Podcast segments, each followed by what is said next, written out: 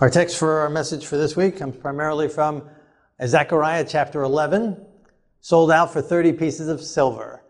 Now, this chapter is a difficult chapter. I read through it several times, trying to, well, what is in here, Lord? What is this all about? And, you know, the book of Zechariah is, is difficult to begin with. There's a lot of parables and a lot of um, hidden meanings and poetry and a lot of wild prophecies, kind of wild scenery going on women, car- women being, a woman being thrown into a basket and being carried by women with uh, wings and over to land of Shinar and some other chapters that we've seen. And so this chapter also has some very difficult parts. So as I was reading through it, um, I wasn't sure what it was all about. And so I looked at a bunch of commentaries and that did not make it any easier. so some ways, uh, there, were, there were different differences of opinion, 40 different opinions on some portions of it. Uh, but I think we will have something here that will bring some hope to our lives out of God's Word. And most importantly, is not so much the, although prophetic is important and the meaning is important, but what does it mean to us? And so hopefully we'll be able to get some, some nuggets out of it for ourselves to be able to take home that will draw us closer to God. So starting in verse 1, Open your doors, O Lebanon, that fire may devour your cedars. Wail, O Cypress, for the cedar has fallen. Because the mighty trees are ruined, wail, O oaks of Bashan, for the thick forest has come down. There is the sound of wailing shepherds, for the, their glory is in ruins.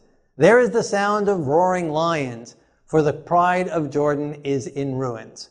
Right? So maybe you can see off, off the bat. This is, what on earth are they talking about here, right? Trees crying, cypress trees crying for cedars that have fallen, you know, and and uh, doors being open in Lebanon so that fire can burn it up.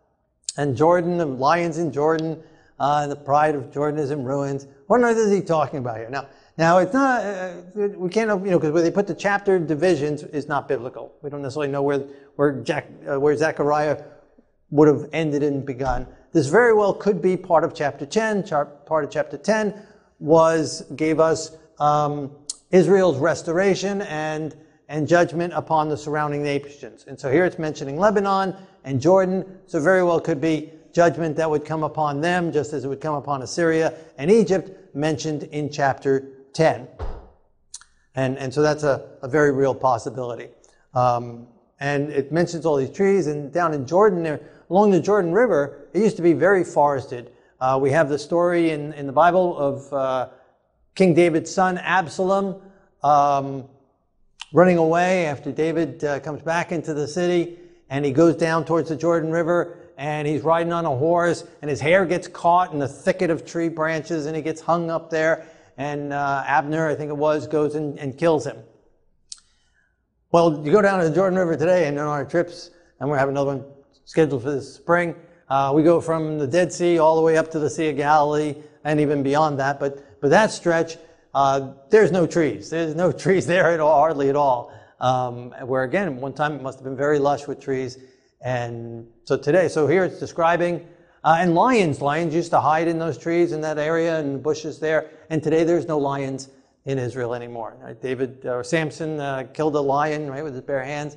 Um, David killed a lion. And so today there's no lions. It's mentioning the lions here, and they're, they're crying out. Well, they are no more. So it could be describing that, the, devastation and deforestation that took place, as well as what happened to the nations over them.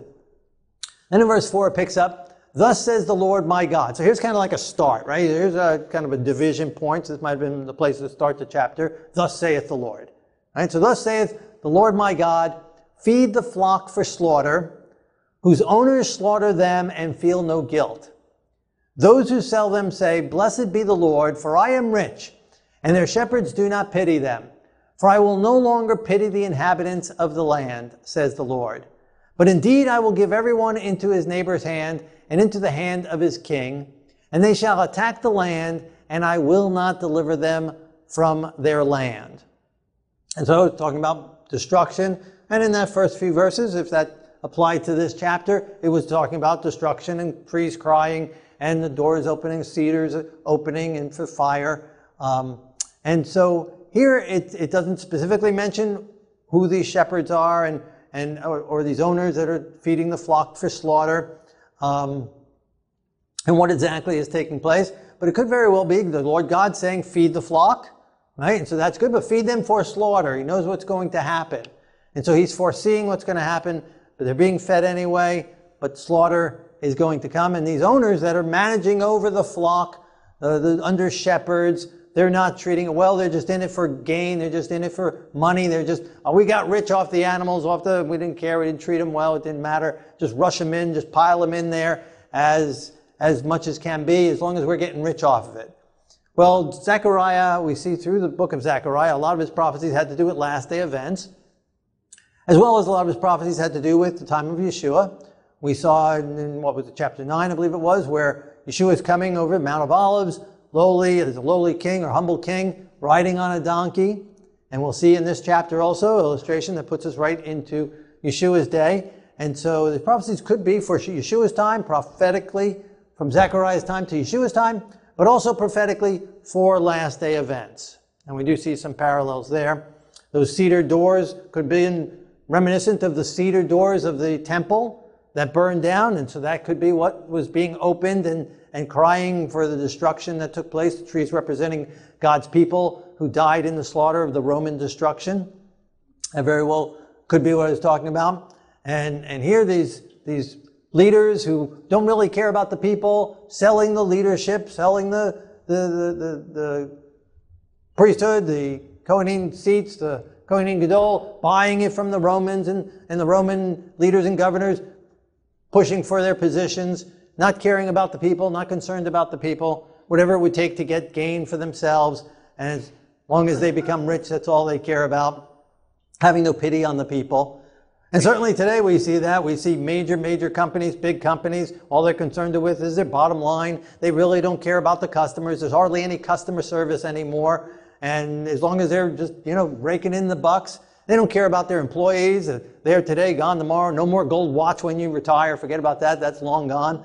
Uh, stayed in one company for 40 years. That's long gone. They, they just use us and dump us and, and move us on. And very descriptive of this time. The, hearts of many are waxing cold, no caring. And we have these monopolies now really controlling big portions of the world.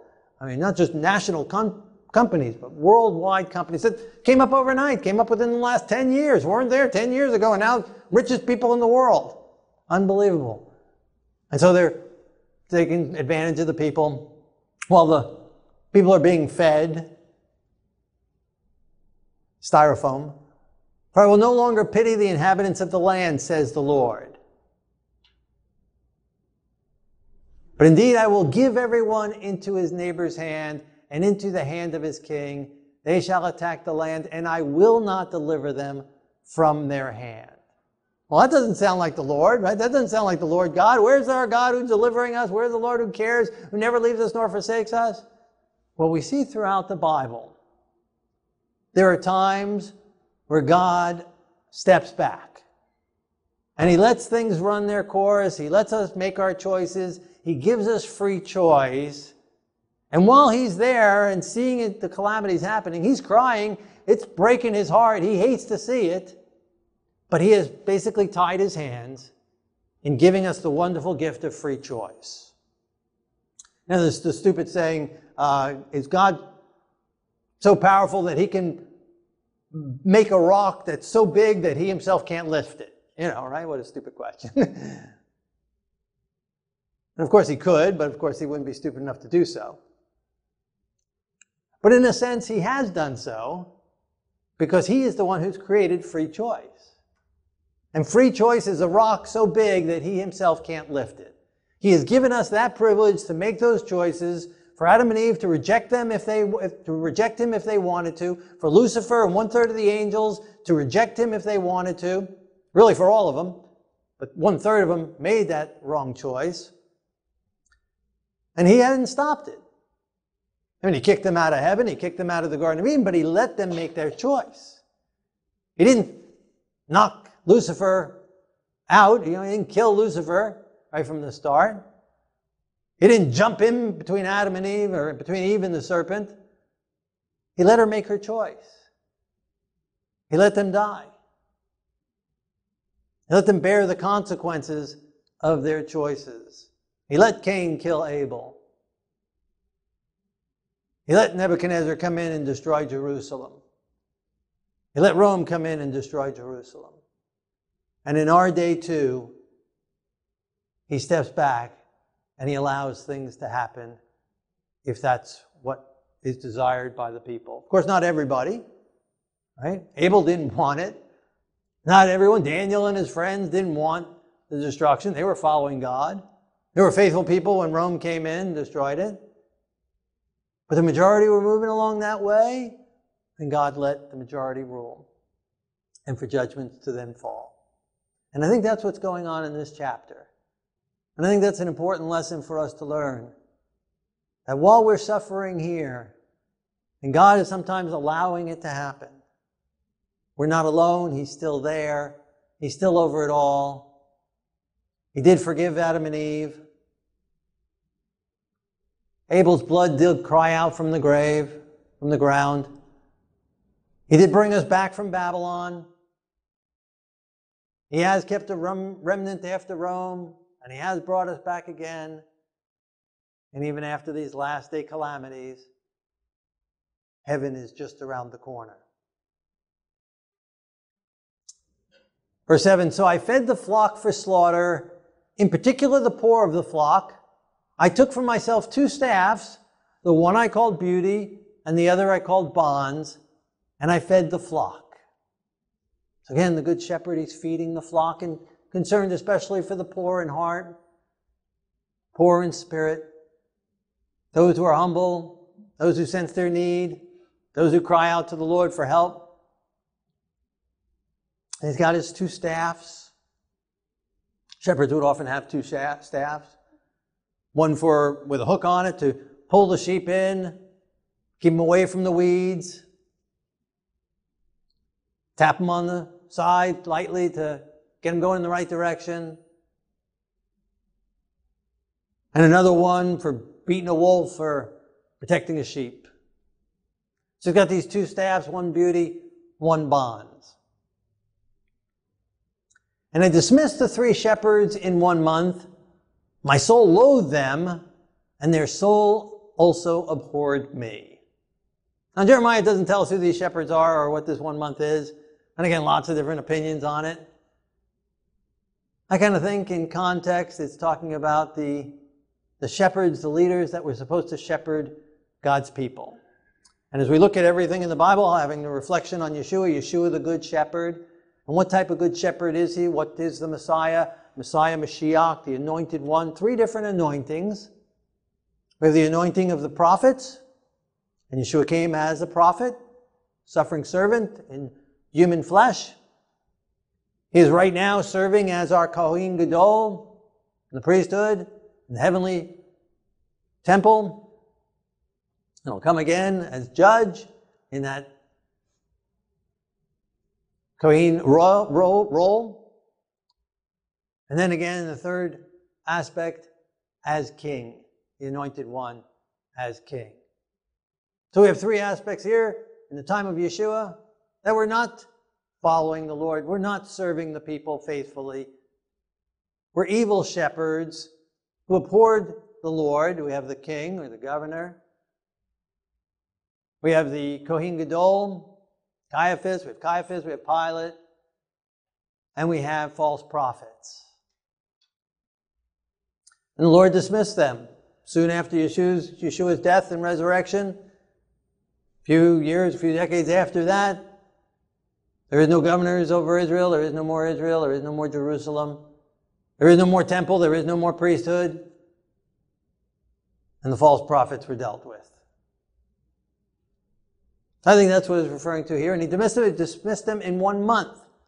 Now, one month, if it's a prophetic month of 30 days, 30 years, could be referring to Yeshua's life. He starts his ministry at about the age of 30. So it could be within that time of his life. It's not exact 30, so maybe not. Not quite 30 years from his death and burial and resurrection to the destruction of Jerusalem. Close, but not quite, so might not be the application. It's hard to know. Verse 9, and I said, I will not, I will not feed you. Let what is dying die, and what is perishing perish. Let those that are left eat each other's flesh.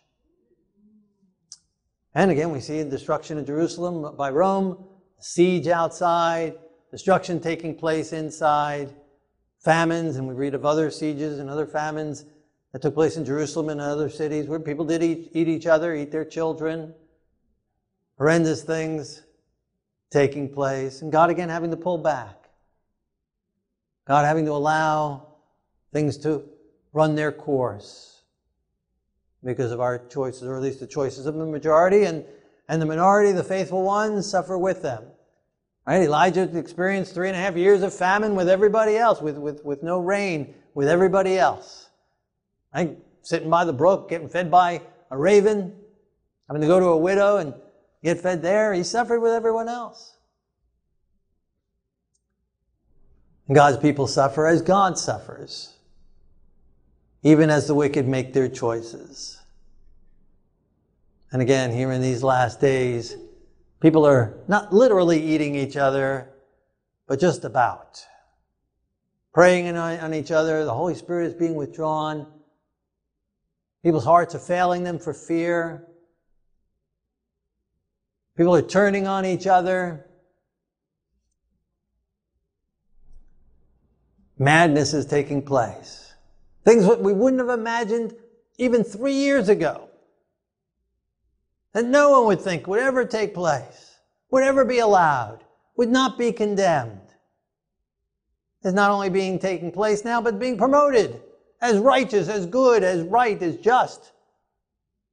Right is wrong and wrong is right.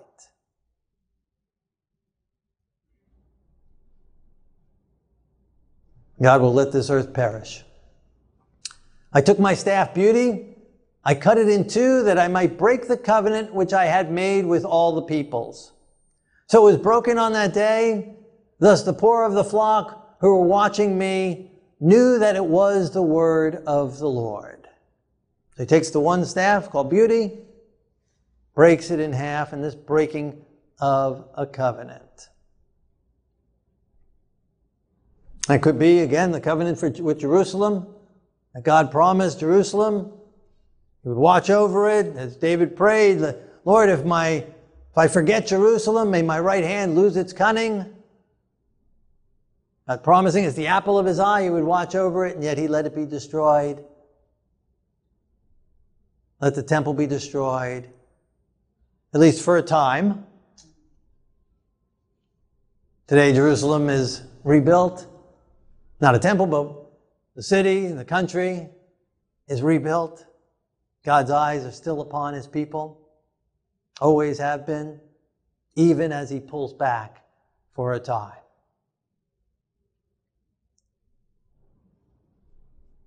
His everlasting covenant still remains, even if broken for a time. And it's not so much him that he that breaks the covenant. If we break our covenant with him, our commitment to him, and his side gets broken as well. Gives us again that free choice. I said to them, If it is agreeable to you, give me my wages. And if not, refrain. So they weighed out for my wages 30 pieces of silver. Now, this text we kind of gives us an anchor of in history of where this takes place, where he's prophesying for. And I guess before I get into this, another thing on that covenant for last days. God made a covenant with this world that he would not destroy the earth with water again, right? He gave the, the rainbow as a covenant. But in a sense, he's going to break that covenant. It's not going to be destroyed with water, but it will be destroyed with fire. So this earth will be destroyed, and all the inhabitants in it will. But again, because of what our choices are and what we've desired. So back to this text. Very distinct words here. For my wages. They weighed out for my wages. So for my actions, for my work that I will do, I will weigh out 30 pieces of silver to be paid. Zechariah 11, 13, and the Lord said to me, Throw it to the potter, that princely price they set on me. So I took the 30 pieces of silver and threw them into the house of the Lord for the potter.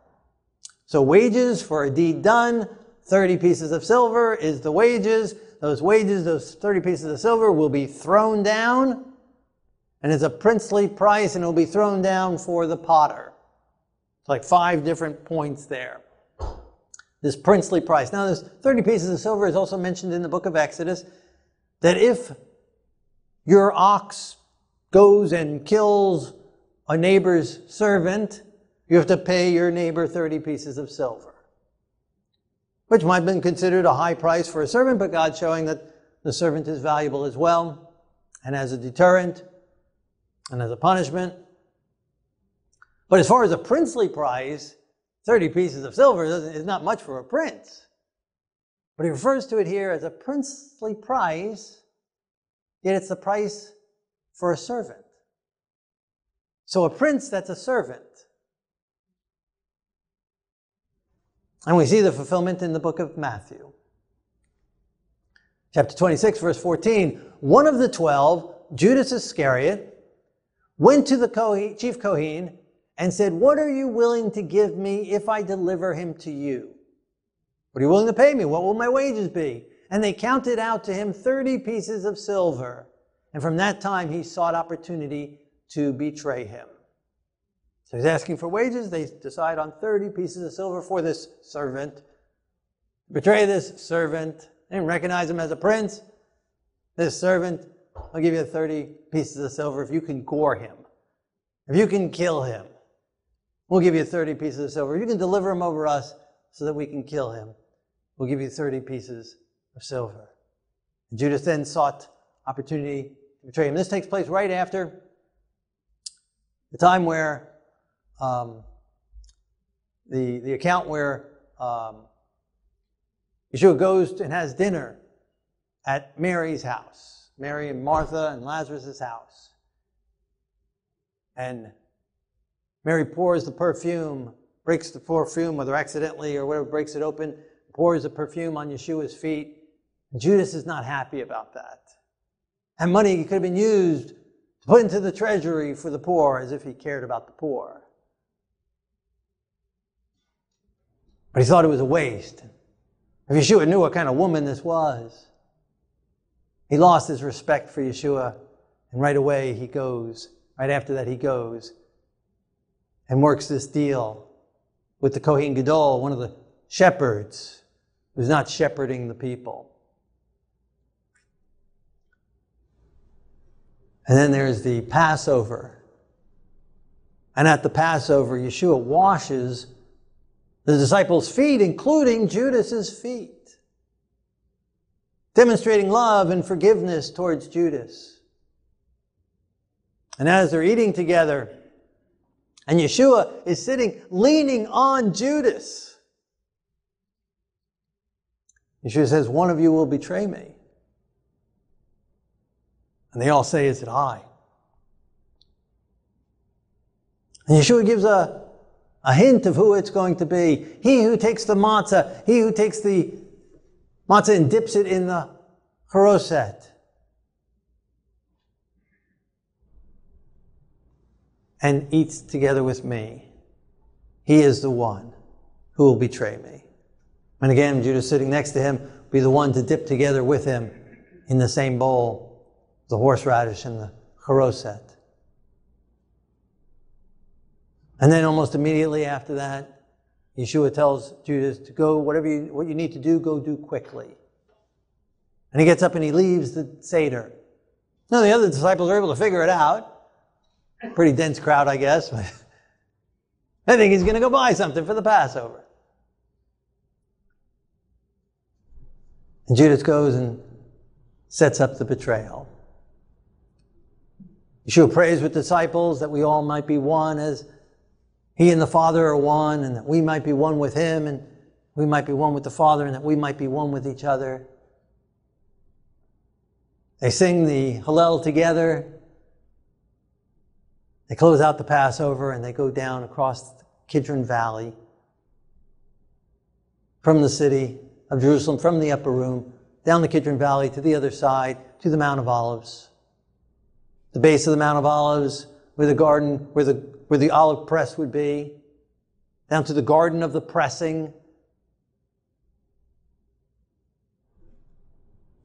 In Gethsemane, and Yeshua's down there praying, taking the sins of the world upon himself.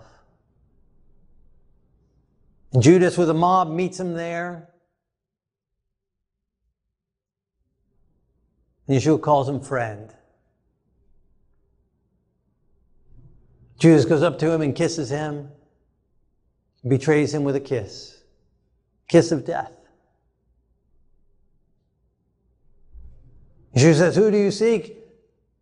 And they say, you seek Yeshua? He says, I am. And they all fall back. It's glory revealed in a flash, and they fall down. They get back up and they arrest him, and here again we see Yeshua step back and allow them to take him. We see the Father allow them to take him, feeding the flock for slaughter, not feeding them anymore, stepping back. Yeshua is taken and he's dragged from Pilate's hall to Caiaphas, back to Pilate. And I think Herod's in the mix there too.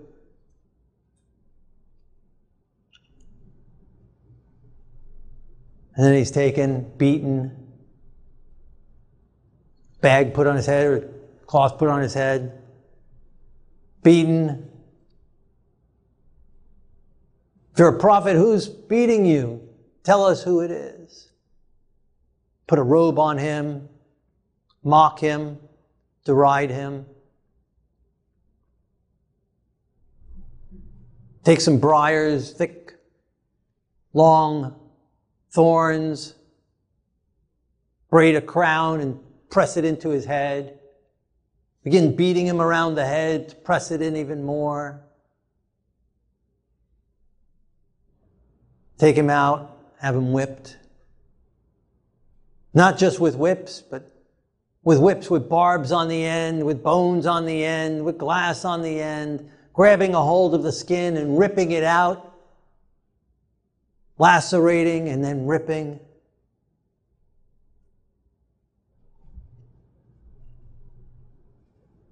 Spitting on him, taunting him making him carry his own wood,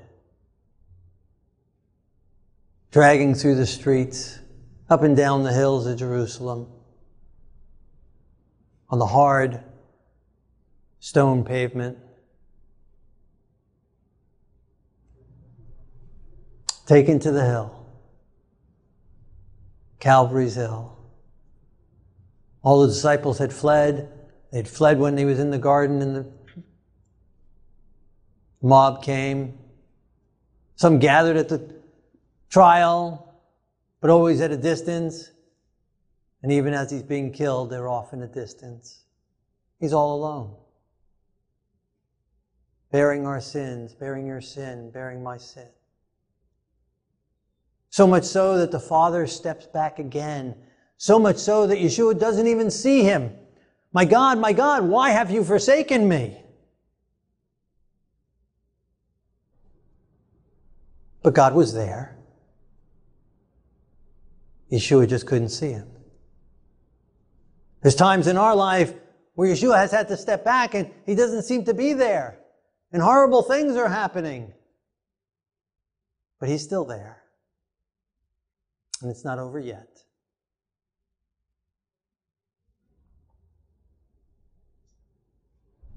And he cries out, It is finished and he dies.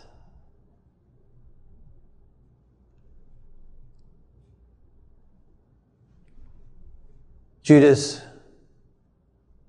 his betrayer, seeing that he had been condemned, was remorseful, not repentant, but remorseful, and brought back the 30 pieces of silver to the chief Kohen and elders, saying, I have sinned by betraying innocent blood. And he threw down the pieces of silver in the temple and went and hanged himself. And the chief Kohen said, It is not lawful to put them into the treasury because they are the price of blood. And they bought with them the potter's field to bury strangers in. Exactly like the prophecy said. How much will you pay me? What will my wages be? 30 pieces of silver. He takes the 30 pieces of silver. He throws them down, as the prophecy said it would be thrown down for the potter.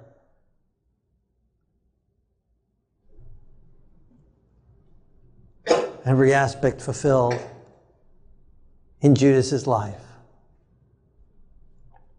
in Yeshua's life.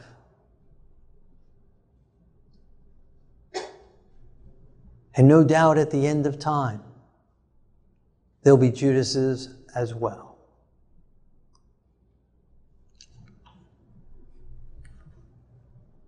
Verse 14, back to Zechariah chapter 11, verse 14. I cut in two my other staff, bonds, that I might break the brotherhood between Judah and Israel.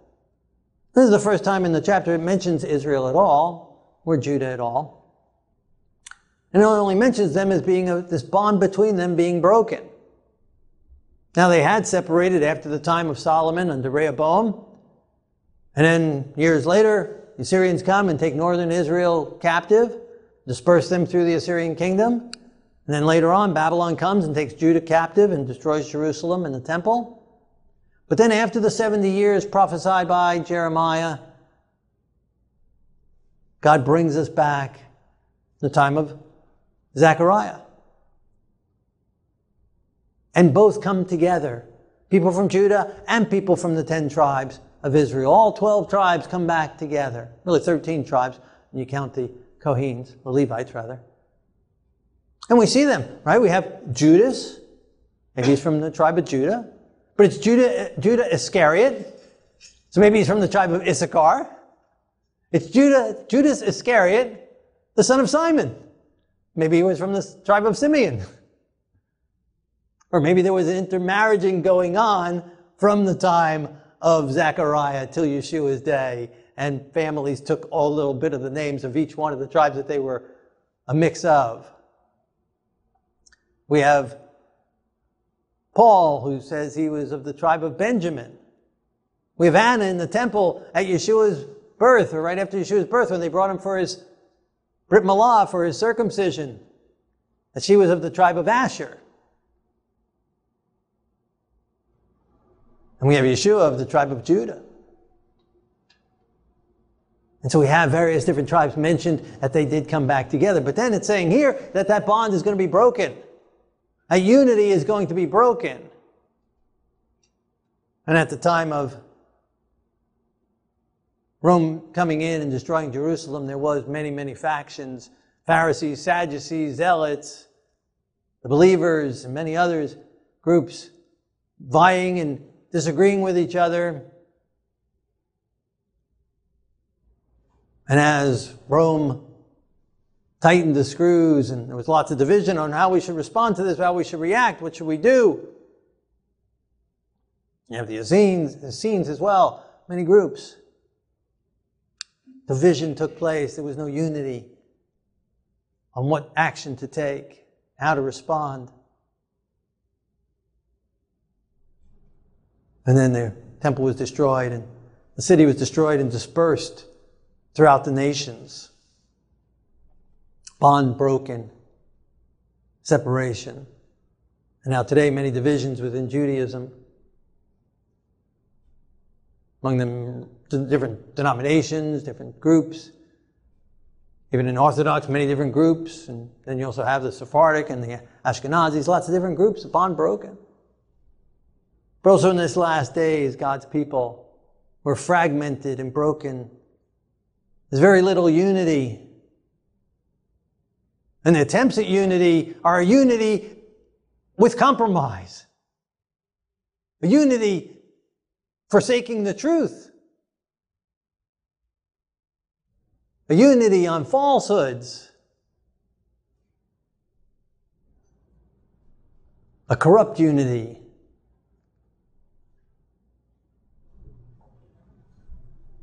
Bonds are broken. No, experiencing the oneness that Yeshua prayed for us to have. Yeshua said and prophesied that Children would betray their parents, and parents would betray their children, and sister and sister, and brother against brother. Bond broken, familial ties broken. We're living in that age. We're living in that day.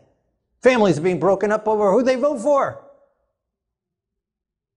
Craziness. Sides being taken lines drawn, civil wars taking place right out on the streets.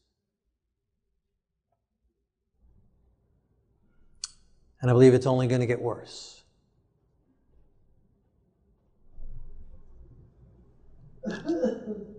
We're living in these last days.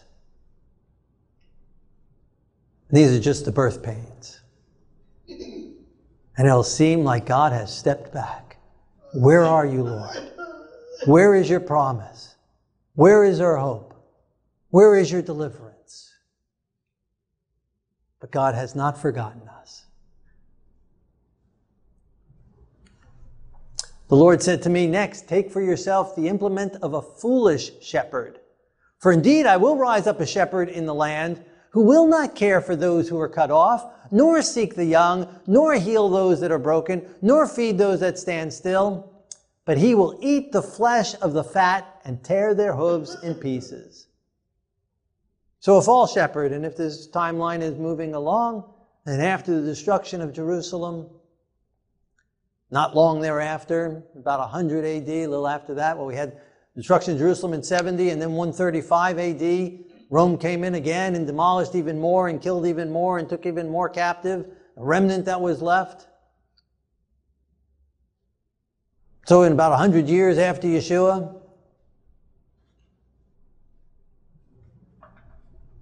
after his death and burial and resurrection, compromises began to take place within the body of believers.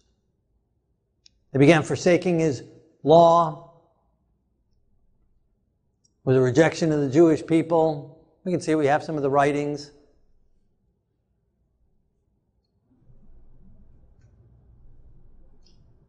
Rejection of his truth, rejection of his covenant, rejection of his laws, of anti Semitism and antinomianism, rejection of God's laws. A false shepherd, foolish shepherd coming in, bringing compromise into the faith, uniting paganism with the Bible, and continuing for the last 1900 years. Even to the brazen point where, for hundreds of years, the professed shepherds of God's Word banning God's Word, outlawing God's Word, outlawing the reading of God's Word, outlawing the following of God's Word outlawing keeping Shabbat, terrorizing and killing and massacring those who continue to do so. And through those dark times, the dark ages as it's referred to, very dark time. Without the Bible, there is no light. And again, it seemed like God stepped back. He allowed it to take place. But a remnant remained. God's light was still shining in corners of the world. There were Jewish settlements that have survived. We've survived to this time. That's an absolute miracle. The Bible has survived.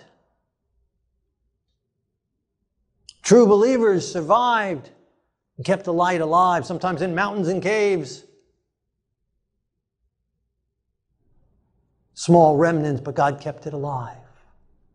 And that's how it'll be. That's how it's always been. From Noah's day to our day. That's how it will be.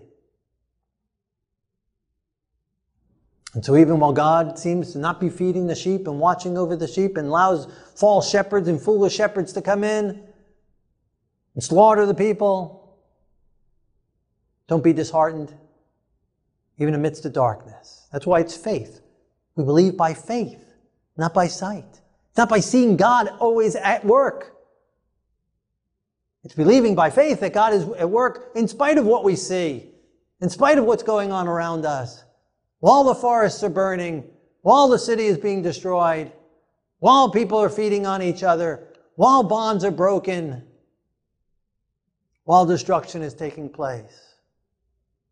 Believing that God is bigger than it all and will have the last say. And this anti Messiah, who was already at work in John's day and is still at work in our day and will continue to work more and more so. Leading astray, fostering confusion, bringing about false unity, and all the world wandering after. But he doesn't care for those that are cut off. Any more than the political leaders of this world care about the people of this world.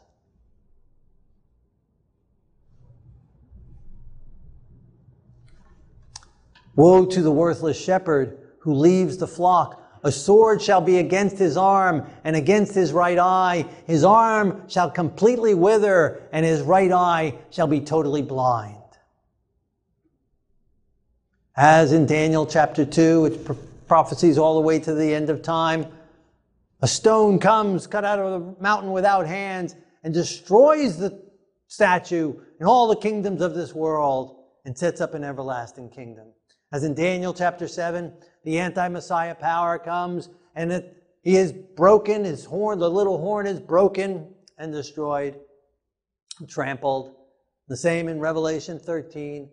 God will deal with the anti Messiah power he will deal with it once and for all. He will have his sword. His sword, his word, will rise up and will break the arm, will wither the arm. The strength of the anti Messiah power, the world powers, will wither it all, will blind its right eye, its ability to see, its plans, its goals. He will destroy it once and for all, and it will not be any longer.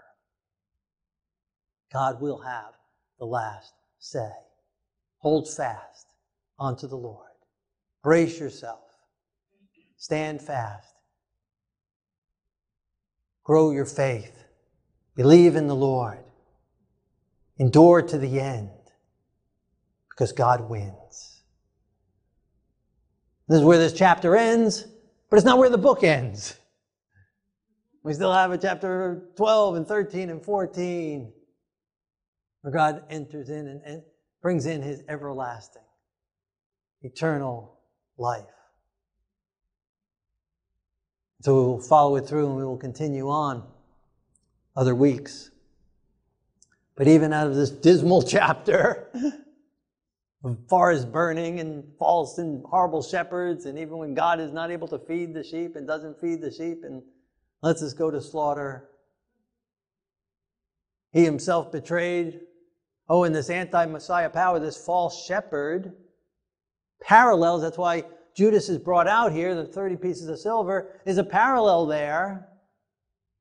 Who was Judas? What was Judas a part of? What club was he a part of? Was he part of the Essenes?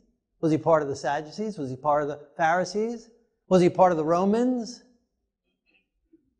Whose team was he on? Where did he sit? He was among the disciples. He was one of the professed believers. He sat at the table, at the Seder. He sat next to Yeshua. He ate with him, he dipped with him in the same bowl. He had his feet washed by Yeshua.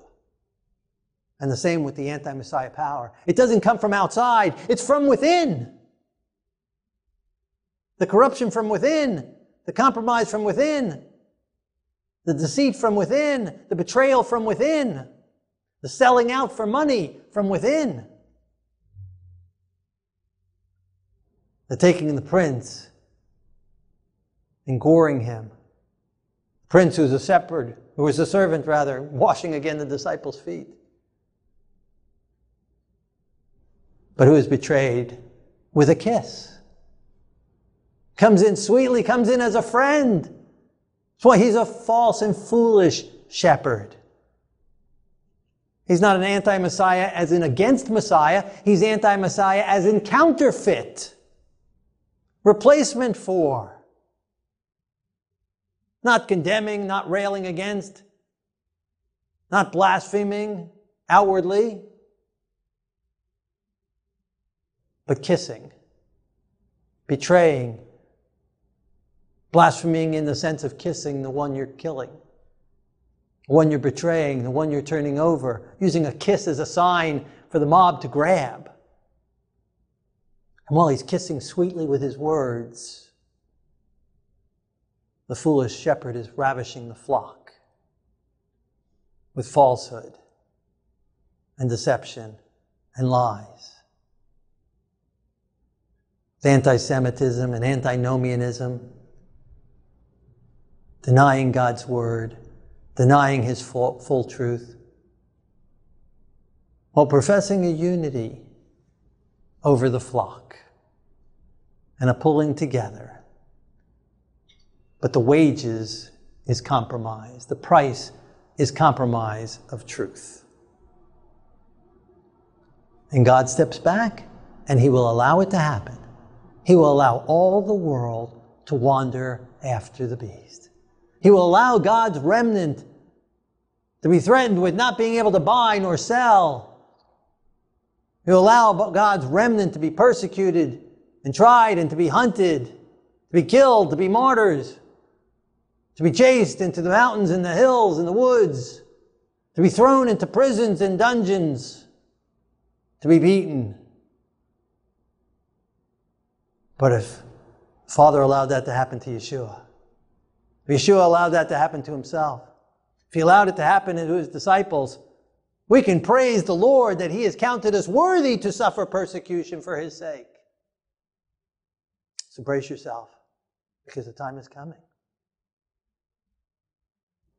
And as we saw last week, all ten virgins are sleeping.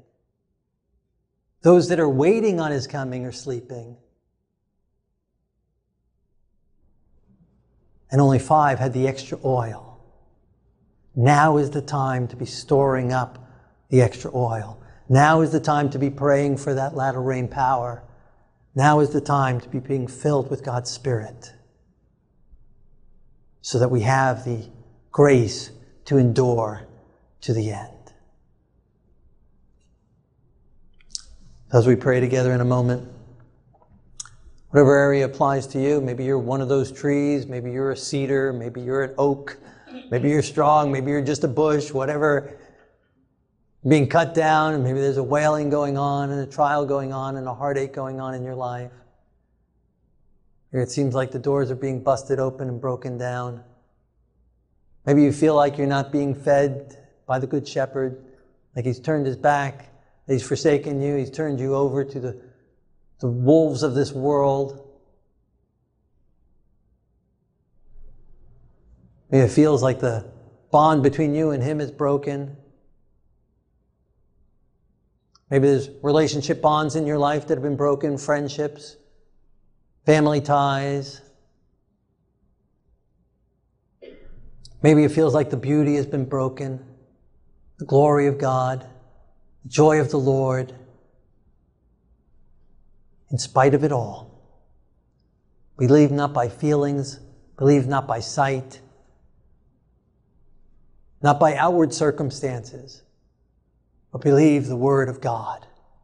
God will crush all the nations of the world. God will wither the right hand of the enemy. He will blind the enemy.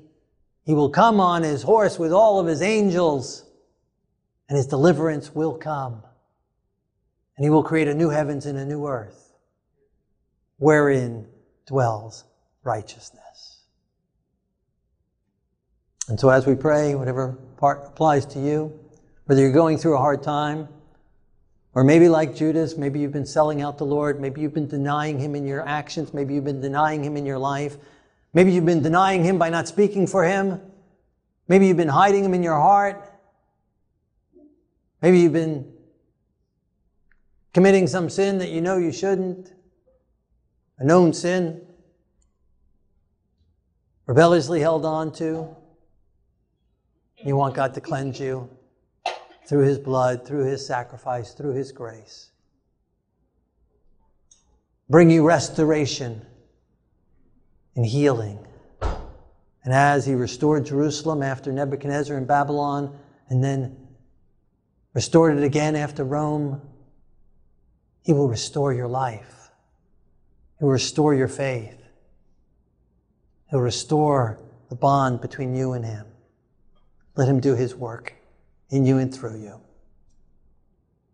Let Him have His way. Let us pray together.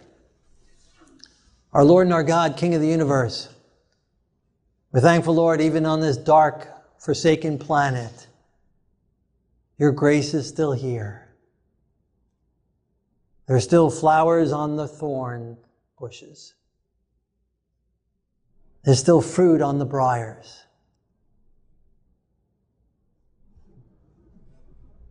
There are still birds and clouds and sun in the concrete jungles.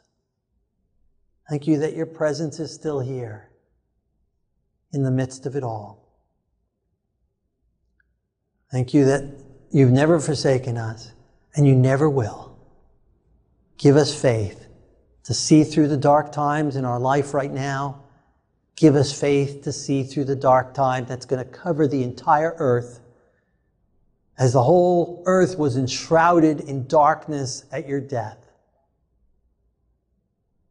Give us faith to see through the darkness and to see your face. In Yeshua's holy name.